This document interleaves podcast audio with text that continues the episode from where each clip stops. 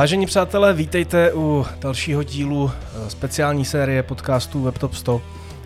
V těchto těch speciálech si povídáme s lidmi, eh, kteří stojí za zajímavými digitálními projekty, které uspěli v posledním ročníku eh, naší soutěže WebTop 100. Dnes tady mám Honzu Davida z digitálního studia Upload Digital. Ahoj Honzo. Díky moc, Michale, za pozvání. A Upload uspěli s projektem Sparta ID pro fotbalovou Spartu Praha. S tou ostatně spolupracujete dlouhodobě, stejně jako s dalšíma zajímavými brandama jako GNT Bank, Setting, KKCG, Globus jsem viděl jo, na vašem webu. tak. Každopádně bude to víc o té Spartě. Samozřejmě v úvodu toho našeho podcastu, jako už tradičně si víc proklepneme tebe a obecně Applaud. Ty jsi šéf a spoluzakladatel společnosti. Jo, přesně uh, tak. Ty první kručky proběhly před nějakýma uh, 12 rokama? Jo, bylo to správně tak, v tom LinkedInu? Bylo to tak. Mám také pocit, že jsi ještě studoval u toho. Podle mě to začalo úplně stejně jako většina firm. Nebo i třeba Lukáše Sternadela, kterýho si tady měl mhm, minule. Uh-huh.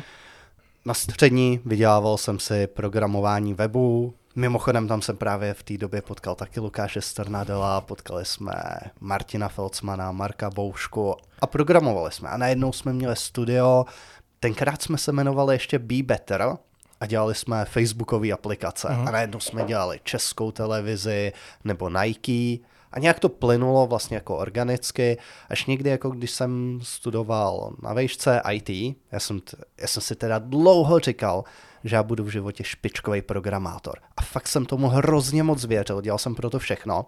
A tenkrát na programování a algoritmizaci mi to došlo. Já jsem sice jako prošel s prospěchovým stýpkem, ale já jsem nějaký domácí úkoly dělal týden. A pak přišli prostě v pondělí borci do školy a jo, ty jo, tak, tak jsi to měl na plný počet bodů. Já, jo, jo. A oni, no ty jo, tak já jsem na tom nechal asi 13 hodin. Ty jo, a v tu chvíli mi došlo, že možná bych se měl pohlídnout po něčem jiném, ale stejně jako dál jsem se věnoval programování ještě pár let, ale s klukama jsme vlastně založili Apploud. To je zajímavé, že to říkáš o těch hodinách, že očividně time tracking funguje už i na ČVUT. A tak jasně, musí, musí si tam poměřit. Musí to do toho, do, do toho krevního objemu uh, zavřednout poměrně brzo, to je jasný. Byl to jak, jak to bylo náročné vlastně při studiu si takhle nějak jako jednix jednix zakládat firmy?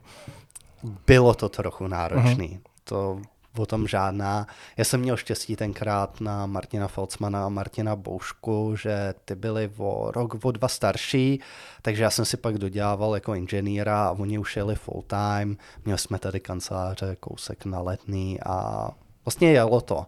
Uh-huh. Ale furt to bylo takový spíš jako podnikání tří kluků, museli jsme se to naučit.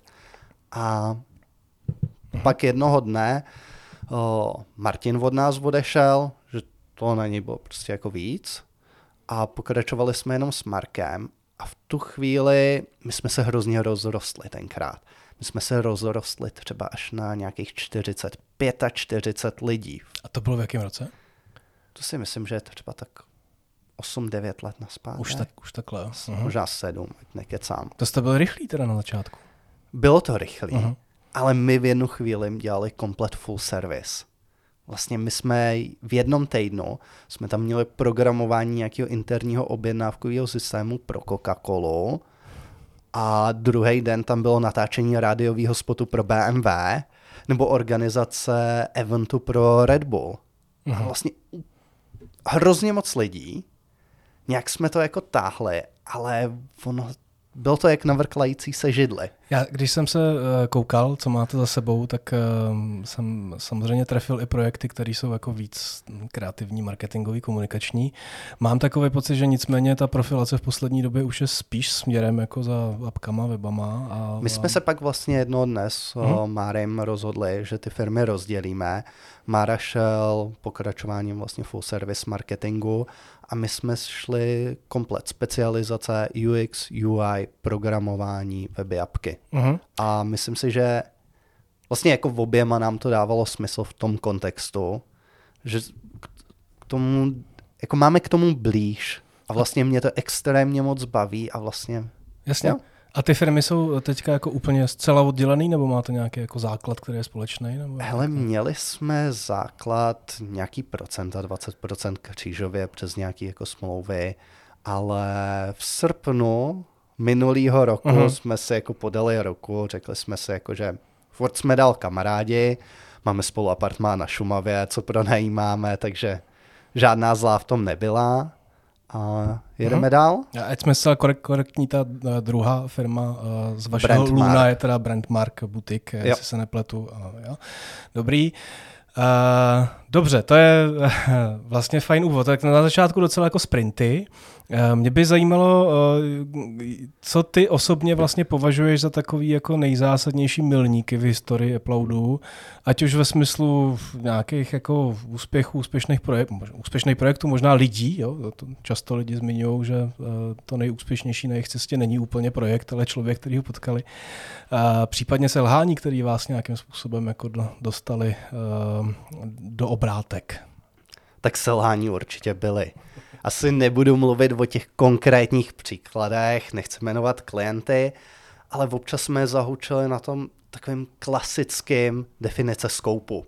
Prostě špatně jsme naestimatovali, ten projekt se táhnul několik let a já osobně jsem v tom zahučel asi 700 tisíc, jako do mínusu, který nějaká hrdost mi to nedovolila, tak jsem je prostě vytáhnul pak jako z peněženky, samozřejmě z budoucích zisků a normálně jsem to celý zadotoval vlastně ze svýho, protože jsem neohlídal ten scope. A ono je, to vla, ono je to o tom vlastnit, ten projekt, pohlídat si to. A to byla moje asi největší jako manažerská chyba, ale jedna z nejlepších škol, postavit se za to a od té doby já třeba věnu extrémní množství času při přípravách jakýchkoliv nabídek, tendrů. Snažím se do toho cpát i projektáky, ale Seš člověk, který... je to vlastně moje práce, že já napíšu komplet ten scope, dám k němu tabulku, naše nacenění mají třeba 150-200 řádků interní, ne co jdou ke klientům, ale my úplně přesně víme, co dodáváme a je to pak o té diskuzi s tím klientem, jestli to chce nebo ne a když chce slevu, tak prostě jdeme a vyškrtáme pár položek. A myslím si, že tohle je extrémně důležitý v tom, že se eliminuje taková ta šedivá zóna. Takže když startuje nový projekt, tak eh, i dílem toho, co říkáš, eh, seš eh, v té firmě ten, který je plně zodpovědný za to, jak je ten projekt vlastně na začátku narýsovaný. Jo, určitě. Jo? Seš ten šéf s těma otěžema. To je jako, jo, na no, začátku dobrý, jo, a tak nás je 24, takže ještě v téhle velikosti se to dá dohnat. Dobrý. A co ty úspěchy? Tak začal si nějakým fuck upem, tak na co seš nejvíc hrdý? Já to řeknu a já se pak zpětně budu muset zeptat, jestli to můžeme publikovat. Ale ono to občas bylo fake it until you make it. Jestli vzpomínám, když jsme... A vemu to z větší historie. Zmiňoval si Lukáše, tak ten tady říkal podobné věci, takže já si myslím, že publikovat se dá hledat tak jsme se spakovali s Marou, sebrali jsme reference na social media, jako komunity a založili jsme vlastně Facebook, Instagram, Jaguaru a Land Roveru v České republice. Jeli jsme do Salzburgu, tamnějším manažerům jsme řekli, jak to umíme. Ukázali jsme jim pár caseů, co jsme v uvozovkách dělali, samozřejmě to jsme si vypůjčili od kámošu. A oni, jo, skvělý, tady máte fíčko, já nevím, to bylo docela dost peněz, jako i na dnešní poměry. A řekl, tak to rozběhněte. A vlastně my jsme to rozběhli, najeli na to lidi a jeli. Byl to důležitý klient ve vašem počátku? Určitě nám to dodalo vlastně do toho automobilového segmentu nějakou referenci, mm. protože pak tam bylo fakt velký BMW, pro který jsme jeli úplně všechno a to mi udělalo hroznou radost. Ale z těch dalších z poslední doby je to třeba JNT banka. JNT banku a my implementujeme Enterprise Adlesový CMSK, tak jsme tam vyhráli tender na implementaci nové banky. A že design si udělají sami a UX. -ko. A teďko tam vlastně sedíš, oni ti ukazují ten design a ty najednou řekneš, hele, mohlo by to být o dost lepší. A jako ve vší úctě. Uh-huh. Tak najednou pak tehdejší marketingová ředitelka nám řekla, tak jo, tak něco doneste. My jsme za čtyři týdny přinesli koncept, Oni, to je ono, to je bomba. A jelo se podle toho a to mi dodalo vlastně hrozně silnou, silný pocit kompetence, že to děláme extrémně správně. Jasně, prošel tam nějaký jako výzkum, UX, a co jsme za ten měsíc byli schopni vyprodukovat. Navíc, na co jsme nebyli poptaný. To, to mě... je vlastně docela dobrý téma, možná u něj chviličku zůstaňme. A jak eh, velký s prominutím jsou vaše koule v těchto, těch, eh, v těchto těch situacích, eh, kdy ty se chceš někam vlastně jako dostat, chceš si něco vzít, chceš si ukousnout větší díl toho koláče, ale zároveň na to potřebuješ obětovat ten čas. Čtyři týdny dávání dokupy nějakého kreativního konceptu pro jako vlastně extrémně složitýho klienta, jako je GNT banka, to je, může smrdět zahučením dalšího zajímavého obnosu peněz, ne? Je to tak, je to tak. Ale chodíme do těch věcí, kde si fakt věříme a víme, že tu value přineseme pro toho zákazníka. A samozřejmě vedle toho, už rovnou, když neseme ten koncept, tak máme a víme, kolik to bude stát, co je potřeba implementovat, že to není jenom, že bychom donesli ten koncept, mm-hmm. ale už rozpadnutý ty další kroky. A tohle se nám vlastně jako docela daří. Takže není to, že bychom ty peníze sypali, já nevím, do PPCček na slova typu jako vývoj webu nebo vývoj aplikací. Jasně, teďko na schvál přeháním, ale že vlastně tohle se nám daří, jsme v tom poměrně úspěšní a nemáme zatím důvod měnit tuhle strategii. Uh-huh. Ale není to jako takový to over delivery, jenom protože Jasně. over delivery je za mě jako špatný jo, vždycky je dobrý přinést tomu klientovi něco navíc. Ale podle mě stačí, jak jsem mluvil o té šedivé zóně, ji eliminovat. To naprosto dodržet, přinést něco trochu navíc, a je klient vlastně jako spokojený. Ale není to, že bychom vlastně naprogramovali několik nových jako funkcionalit, screenů úplně zadarmo a podobně. To je spíš o tom, že my tomu klientovi otevřeme oči a ukážeme, co dál by se dalo udělat, co zapadá do toho digitálního mixu. Uh-huh. Um, když se budeme bavit, teďka jsme to trošku nakousli, obecně o takovém tom procesu získávání toho klienta. A bývá to nejsložitější samozřejmě vždycky. A jak vy to máte vlastně postavený v 25 členné agentuře? A, nebo studio, budeme vám říkat studio. A, je to, je to už jenom o těch referencích, nebo potřebujete to dělat i trošičku jinak a být možná malinko aktivnější? Potřebujeme to dělat jinak už vlastně v kontextu našeho obratu někdy minulý rok to bylo 30 milionů. A já úplně stejnou otázku, co Michale pokládáš ty mě teď, tak já pokládám úplně všem majitelům firm v našem podobném segmentu, kdykoliv je potkám. Já Ale se taky potřebuji to... nachytřit, že samozřejmě, to jasný. ono je to hodně o tom networku. My třeba jako Apple nejsme moc vidět na našem trhu. Nejedeme moc konference, nepublikujeme žádný velký, nevím, články, témata, prostě nejsme moc vidět, ale jsme extrémně důslední v tom, s kým se potkáváme. Mám skvělého kolegu Mirka Kubíčka u nás ve firmě a vlastně my dva jsme schopní odvat většinu těch klientů. Na osobní bázi, na doporučení a když se s někým vidíme, tak důsledně jako follow-upujeme. Nejsme otravný, ale když se někdo na něco zeptá, hnedka je to v CRM a věnujeme tomu tu péči a opečováváme. A pak samozřejmě spousta z toho je, že ti klienti si to doporučí a takhle jsme třeba rozvinuli celý GNT, kde z GNT banky jsme se dostali do Private Equity Group, pak najednou děláš i pro services a takhle to jede. Uh-huh. A jak moc důležité je pro tebe reference? Reference ať už z hlediska toho, že chceš schopný něco ukázat na svém webu, anebo reference ve smyslu třeba WebTopsto nebo jiných soutěží, ve smyslu koukejte, jak jsme dobrý. Říká to, to, říká to i někdo jiný. Je to hrozně důležitý, protože ta devíza toho něco jako naprogramovat, to, to je komodita. Tu dneska můžeš koupit kdekoliv ta přidaná hodnota je hlavně jako v pochopení toho klienta, který můžeš realizovat v UX, UI, udělat to skvělý, Hlavně můžeš na to najmout třeba jako špičkový designéry, který mají Apple Design Awards nebo podobně, jako první ligu na světě, to doručit tomu klientovi. A pak, když chápeš jeho vlastně business case, co on potřebuje a to musíš schopný komplet vymyslet, tak tam hmm. jako a z tohohle, když vznikne reference, tak je čím se chlubit. Hmm. Hrozně moc. Tvůj nějaký takový, uh, kdybys měl za sebe dostat nějaký doporučení uh, na téma, jak se tvoří vlastně úspěšná aplikace, nebo já tomu budu říkat jinak. Nebudu tomu říkat aplikace, budu tomu říkat dneska moderně digitální produkt, kam můžeme schovat úplně všechno. Jak se, jaký jsou zásady pro tvorbu úspěšného digitálního produktu?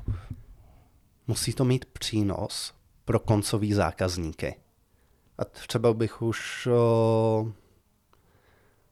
Já to zmíním na konkrétních casech. Dělali jsme CETIN Zrychlujeme Česko, což byl projekt pět let, bohužel z rozhodnutí PPFky to přišlo teď pod outučko na konci prosince, ale tam jsme byli schopni v reálném čase ukázat na 3 milionech přípojek po celé České republice lidem hned, kolik je tam dostupná rychlost internetu po metalický nebo optický síti CETINu, který to jsou bývalý telefonní dráty uh-huh. a ty jsou v každém domě. Není existuje v Česku větší jako síť. A teď my jsme byli schopni tohle dělat s jejich IT v reálném čase, testovat ty přípojky, sebrat ty lídy a okamžitě je předávat do 14 call center. Což je skvělý jako pro toho klienta, ale jako pro CETIN, když je schopný tohle obchodovat, ale zároveň i pro ty koncový uživatele. Protože ti koncoví uživatelé měli neskreslené informace o tom, co skutečně ta síť jako dokáže a mohli tam hnedka zanechat jako kontakt a bylo to zpracované do pár desítek minut. Nebo v případě Sparty. Skvělá ukázka toho přemýšlení Kamila Veselýho, který to jako marketingového ředitele Sparty, který to vykopnul a nevím, jestli je to úplně Kamilova myšlenka, ale on je otec vlastně celého toho projektu, tak to bylo o tom, že centrální identita fanouška bude uživatelům umožňovat všechno v digitálu spravovat na jednom místě nebo pod jednou identitou. Vždy to je super. Jako dneska vidíme spoustu systémů, které jsou nekonsolidovaný, přihlašuješ se do tří různých apek, aby si měl jednotnou experience. Tady vlastně ta hodnota pro ty uživatele je hrozně jednoduchá. Všechno mám na jednom místě, všechno si vyřídím a všechno je digitální. Mm. Takže je to o té hodnotě, hledat to. Pojďme asi rovnou k té Spartě. První otázka je, kolik máš v týmu fanoušků baníku? Máme tady dva slávisty. Teda. Máte dva slávisty, no tak to je. Ale Není tak podle mě jeden z klíčů úspěchu bylo, že náš technický ředitel je fakt velký fanoušek Sparty. Kovaný Spartan. A jak ta spolupráce vůbec jako začala? Já vím, že to Sparta ID jako rozhodně není první uh, záležitost, kterou jste spolu nějakým způsobem dělali, takže, takže jak se ta spolupráce vlastně rozvíjela? My jsme vyhráli tender na novou Spartu CZ. Mm-hmm. A v rámci nového spartianského webu měly být i live streamy, u kterých jako přišla myšlenka, hele, my bychom chtěli, aby ty lidi se přihlašovali. A tam vznikla jako myšlenka na Sparta ID. A teď k tomu Sparta ID se začalo přidružovat další, jako, hele, mohli bychom jim dát ankety. Možnost se rozhodovat o dění v klubu. Super. Co zamčený články? Jasný, dáme jen tam stejně jako live streamy. Ale že o zamčený články, to není moc jako přidaná mm. hodnota. Mm. To je spíš takový jako donutím toho uživatele se přihlásit tak pak se rozjel obrovský projekt, kde my jsme do Sparta ID integrovali nějakých jako 11 online i offline touchpointů, kde najednou ty ve Sparta ID si můžeš koupit permici, vstupenky, členství na stadionu, když projdeš přes turniket, máme to zaznamenaný, máme synchronizovaný do kamenných fanshopů, máme synchronizovaný do online e-shopu, slevy, členství, který se v reálném čase načítají.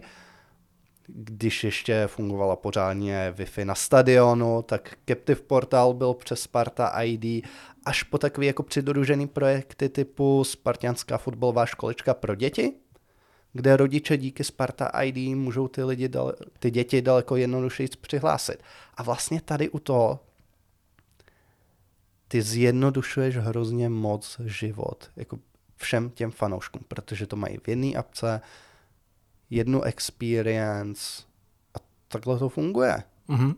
Jak, jak takovýhle projekt vlastně se nás, to, to co jsi teďka zmínil, uh, zní jako, že, se, že to je taková sněhová koule, že se to na sebe ho, hodně jako nabaluje. A to znamená, na začátku byl nový web, pak tam bylo nějaký, uh, pojďme tam mít zalogovanou zónu, jo, tak od toho se odrážíme. A jak, jakým způsobem tohle to vlastně postupuje dál? Je to tak, je to hračičkoství, nebo je to nějaký jako iterování brainstormingu? A je jak... to iterování a na Spartě je fiskální rok taky podle že, sezóny. Mm-hmm. Takže vždycky na ten rok se přišlo s nějakýma nápadama, kterých se dali do kontextu potřeb Sparty, do toho, co jsme byli všichni schopní vymyslet. A vždycky byl daný plán na ten rok. Já bych třeba zmínil gamifikaci vstupenek. Ta podle mě jako, ta přitáhla na stadion, teďko nevím, jestli je to rok nebo dva, ale nejvíc lidí, 258 tisíc na 18 domácích zápasech od 70. roku.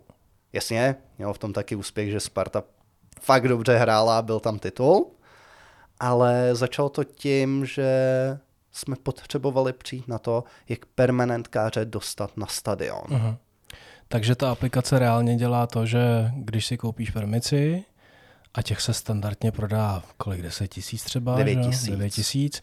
A, a to není nic jako nestandardního, si myslím, že jo? Prostě těch permit se vždycky prodá poměrně hodně, minimálně na Spartě. No teď na už jsou naštěstí i vyprodané. No, no. Předtím ani nebyly vyprodány. A, ale zároveň jako problematický asi bylo to, že ten permanentkář no ty... dost často vlastně nepřišel, že jo? jo Takže ta tak. aplikace ti udělá co? Jako motivuje Takže tě, my abys... jsme, vymysleli jsme bodový systém, mm-hmm že když přijdeš na zápas, a teď mě nechytej za slovo, tři body, když přijdeš, dva body, když daruješ svůj vstup, protože je daleko důležitější pro hráče, když hrajou doma, aby tam měli tu podporu. A Aha. fakt se jim líp hraje, na to jsou normálně jako statistiky, že jo. Takže můžeš darovat pak ten vstup, anebo jeden bod můžeš svoji vstupenku, protože máš srdce Spartiana, předat třeba do volného prodeje. Uh-huh. A teďko tohle je vstupní zadání od toho klienta a ty to potřebuješ celý zrealizovat. Takže je potřeba domluvit to. To je spíš jako pak práce na architekta a na UX, ale dotáhnout to s ticketing systémem, napárovat všechno na vstupní brány a u Sparty je ještě obrovská výhoda, že úplně všechno je synchronizovaný ve velkém CRM, normálně v Salesforceu. Takže všechny tyhle data, o kterých jsem mluvil, a teď já nechci, aby to znělo jako Big Brother, ale všechny jsou uloženy v Salesforceu a Spartě to ještě dává možnost daleko líp cílit jakou, jakoukoliv komunikaci, protože ta segmentace je, oni ví všechno. Mm. A je to dobře teda. Dodejme ještě, eh, že Sparta ID uspěla v kategorii eh, digitální transformace. Je to naprosto jako zářný příklad eh, digitální transformace něčeho takového, jako je fotbalový tým. Zní to, zní to strašně dobře. Já se chytnu ještě toho, co jsi říkal, to je to zajímavé, darovat vstup, respektive dát vstupenku do volného prodeje. Jak to probíhá? Klik, kliknu na tlačítko a vygeneruje mi to vstupenku, kterou pošlu kamarádovi, který e, není permanentkář e-mailem? Nebo... Jo, vlastně jo. Je to ono. Vlastně. To je, zmínil to nejjednodušší a jo, nej, nejlepší. Naloguješ se a teďko tam vidíš svoje budoucí zápasy a můžeš označit Vidíš tam samozřejmě nějaký progress bar, samozřejmě čím víc máš nezbíraných bodů, tím ti třeba pak dáme předprodej permits nebo na vyprodaný zápasy se můžeš dostat a podobně. Klobásy Takže, zdarma, rozumím, jo. jasně. Nějaká motivace tam je, ale přijdu, kliknu normálně na tlačítko, zadám e-mail kamaráda a jasně donutíme ho si vytvořit Sparta ID, aby mohl přijmout ten vstup, ale to je celý. Hmm. Um, Jakým způsobem to, tohleto celé mělo vliv na uh, vlastně ekonomické výsledky uh, toho klubu? A a nemusí být nutně jenom ekonomický, ono to má vliv jako potom zprostředkovaně na ty sportovní, že protože větší podpora, o tom jsme se trošičku bavili. Ale reálně eh, ten výsledek se vždycky jako měří primárně penězma, takže co to znamenalo pro sport? Určitě bych začal asi jako těma prodejem těch permit. Uh-huh. Tam v průběhu času díky celému tomu ekosystému. A není to jenom jako díky Sparta ID. Ona Sparta v posledních letech předváděla jako za jedničku kompletní marketing. Jak jsem mluvil o těch vyprodaných permicích, konečně se to dostalo na to číslo těch 9 tisíc, kde jsou kompletně vyprodaný.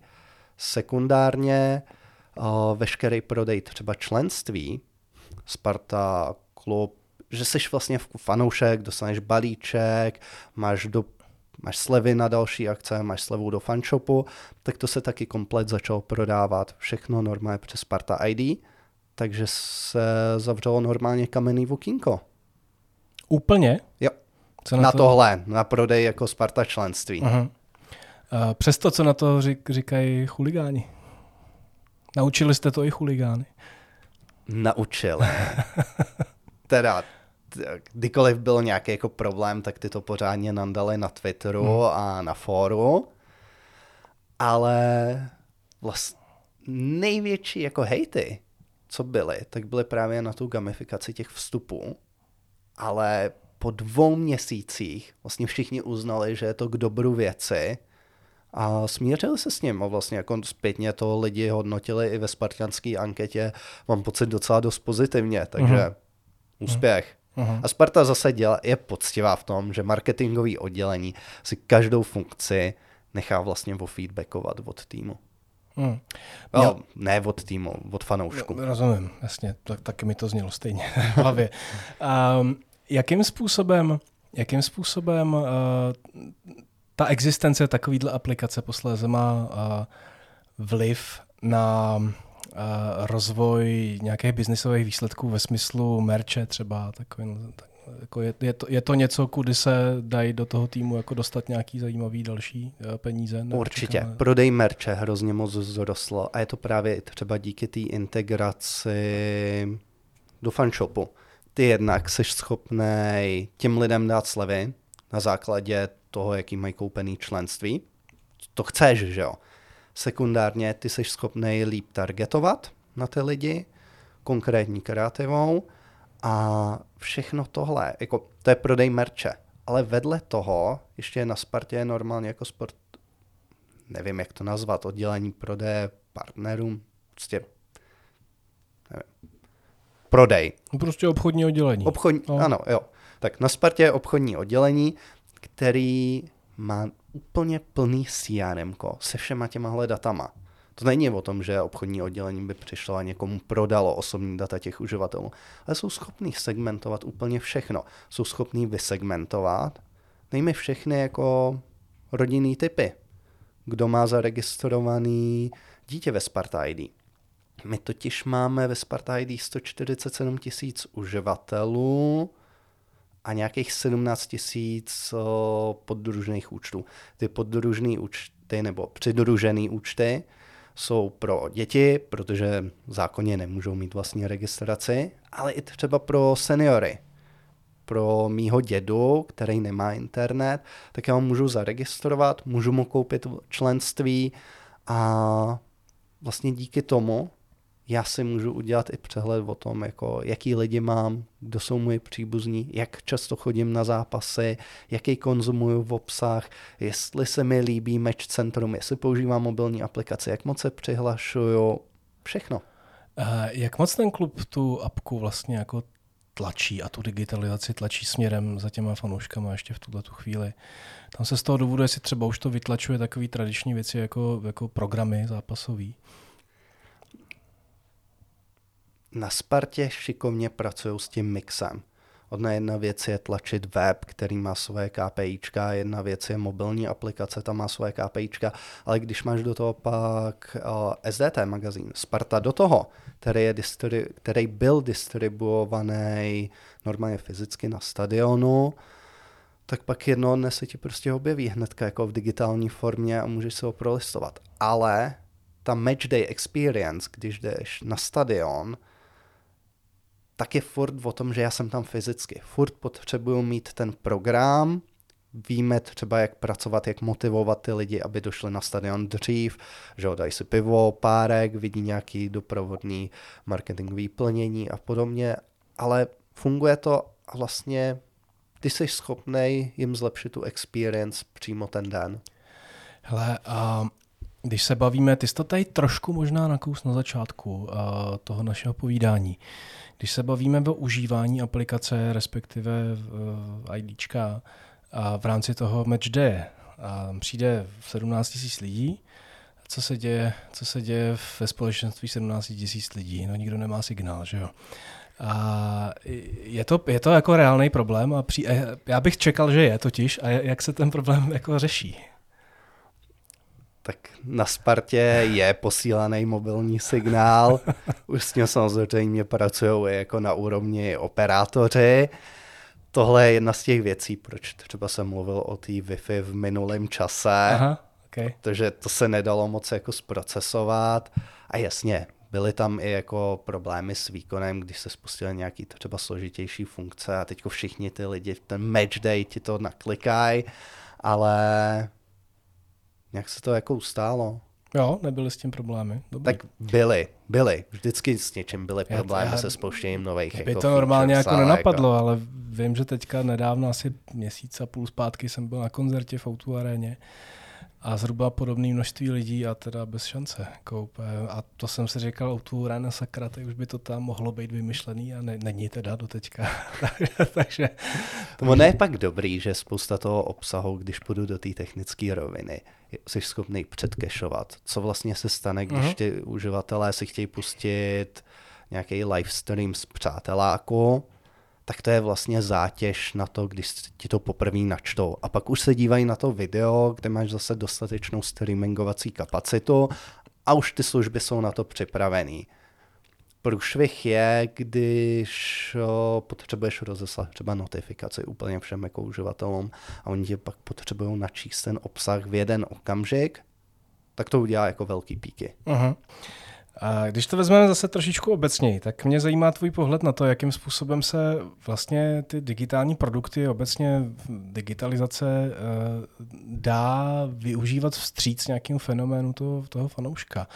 Jestli jako už je to nezvratitelný postup, že prostě všichni, eh, kteří se nějakým způsobem, který nějakým způsobem fandí komukoliv, čemukoliv, a tak ten eh, jeden z těch jako velmi důležitých touchpointů s tím svým jako miláčkem uh, bude právě v tom digitálu a právě v nějakých apkách.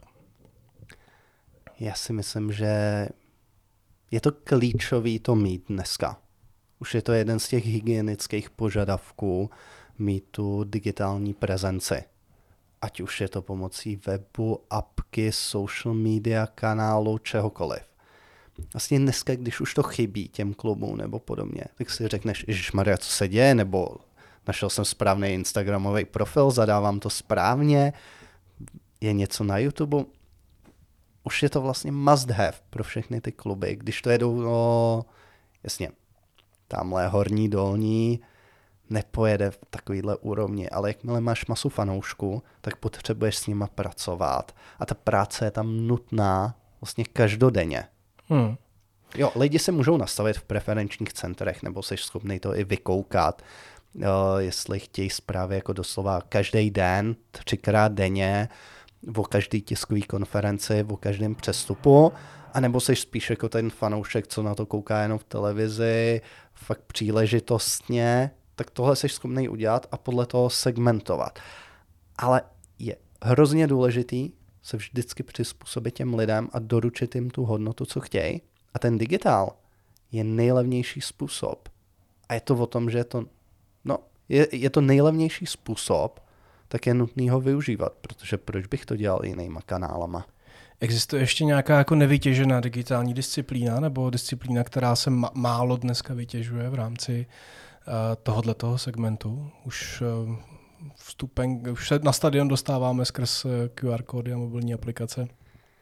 A, a komunikujeme s týmem přes mobilní aplikace, tak eh, co dál?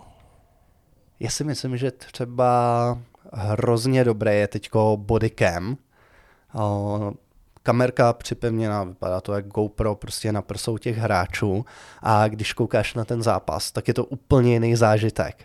Vidíš vlastně ty góly z pohledu toho hráče, jak mu někdo přihraje, jak to pak kopne, jak skóruje a není to úplně jako... Myslíš, že z tohohle se stane mainstream brzo?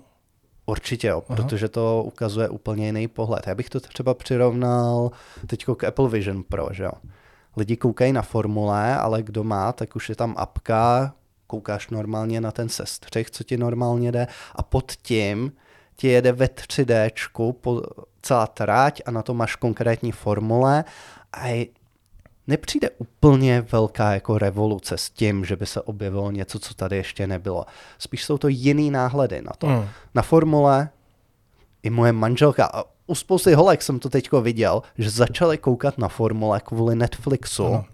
Co se týče bodycam, tak uh, je to záležitost, která je uh, trošičku jako diskutabilní, že jo? protože a ono se v těch fotbalových kruzích řeší, nebo obecně v těch sportovních kruzích řeší, jak, jak moc to vlastně toho člověka zatáhne um, jako doprostřed té hry, ale zároveň jak ho to odtáhne od toho dění a od toho zážitku. To je ten stejný princip jako koncerty a, a hraní si s mobilními telefony a natáčení koncertu místo toho, aby si užíval koncert, tak jako spoustu fandů má obavy z toho, že si nasadíš braille od Apple a, a budeš, ono je to a budeš, pop... budeš vlastně uprostřed té FIFA, že? Ale tak ono je to populární i já si myslím, že by to bylo daleko populárnější, kdyby tady nebyly tak striktní licence a regule v kontextu toho, co se může vysílat z hmm. fotbalového prostředí. Protože dneska ten bodycam je spíš jako na přátelácích, kde to nevysílá televize, ale ty lidi si to můžou pustit na hmm. YouTube, na TikToku, na Instagramu a tenhle obsah milujou. Uh-huh. Takže podle mě je to vždycky v ohledání nějakého balancu. Dobrý. Honzo, uh, zakončíme ten rozhovor tak, jak to dělám v této sérii se všemi. Uh, to znamená, zeptám se tě uh, na, na dvě věci vizionářské. To, to znamená, to znamená, kam směřuje český digitál, kam směřuje Apploud. A začněme tím českým digitálem. Co si myslíš, že bude hýbat trhem a prostředím letos a možná z příštího roku? Já si myslel, že to bude umělá inteligence ale v kontextu toho, jak na to koukám, už přichází takový to velký vystřízlivění. A já říkám, že za chvíli to budeme mít adaptovaný stejně jako dneska máme spellcheck ve Wordu. Tak možná vedle spellchecku se znova objeví pan Sponka a pomůže mi vlastně nadefinovat tělo Wordu a podobně. Ne, tak aktuálně žádnou jako velkou technologickou výzvu nebo shift v tom nevidím. Myslím si, že je to o tom, aby firmy se byly schopné adaptovat na nové kanály, na nový prostředí a o tom to je. Uh-huh. A co je Plout? Chtěl bych trochu vyrůst. Hmm. Ale organicky. Mě totiž práce hrozně moc baví. Aktuálně jsem v životní fázi, kdy mě baví ta práce, co dělám, baví mě velikost toho týmu. Říkají to všichni, je to o těch lidech. Mám kolem sebe skvělí lidi. Ale není to o tom, že bych chtěl třeba dvojnásobný obrat, že bych chtěl 70 lidí, protože tam už se pak ztratí kontakt s těma lidma, musíš na to koukat jinak.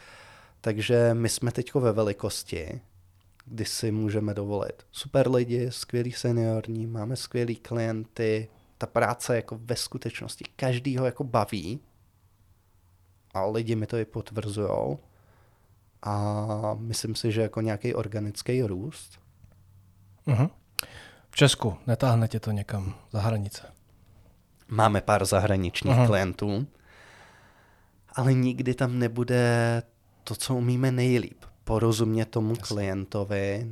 Vlastně do zahraničí nepošleš svého projektáka, aby něco vy, vymyslel. Jako nejsme zase tak velký na to, abychom byli schopní, já to slovo nemám rád, jo, partiáci, abychom byli schopni být partiáci vlastně se zahraničníma firmama. No spoustu toho se dá udělat přes Google Meety, ale ta lokální prezence je, tam to je hrozně důležitá. Jasně. Úplný souhlas. Honzo, já ti děkuji, že jsi přišel, díky za rozhovor. A obligátně nakonec tři věci, bez kterých se neobejdeš ve svém profesním životě. Tak samozřejmě skvělí lidi, MacBook a Apple Watch, který ale nenosím do práce, ale mám je jenom na doma. Dobře, tak jo, díky moc, ať se daří uh, a se všemi ostatními se uslyšíme zhruba zase za ty dva týdny. Mějte se krásně. Díky.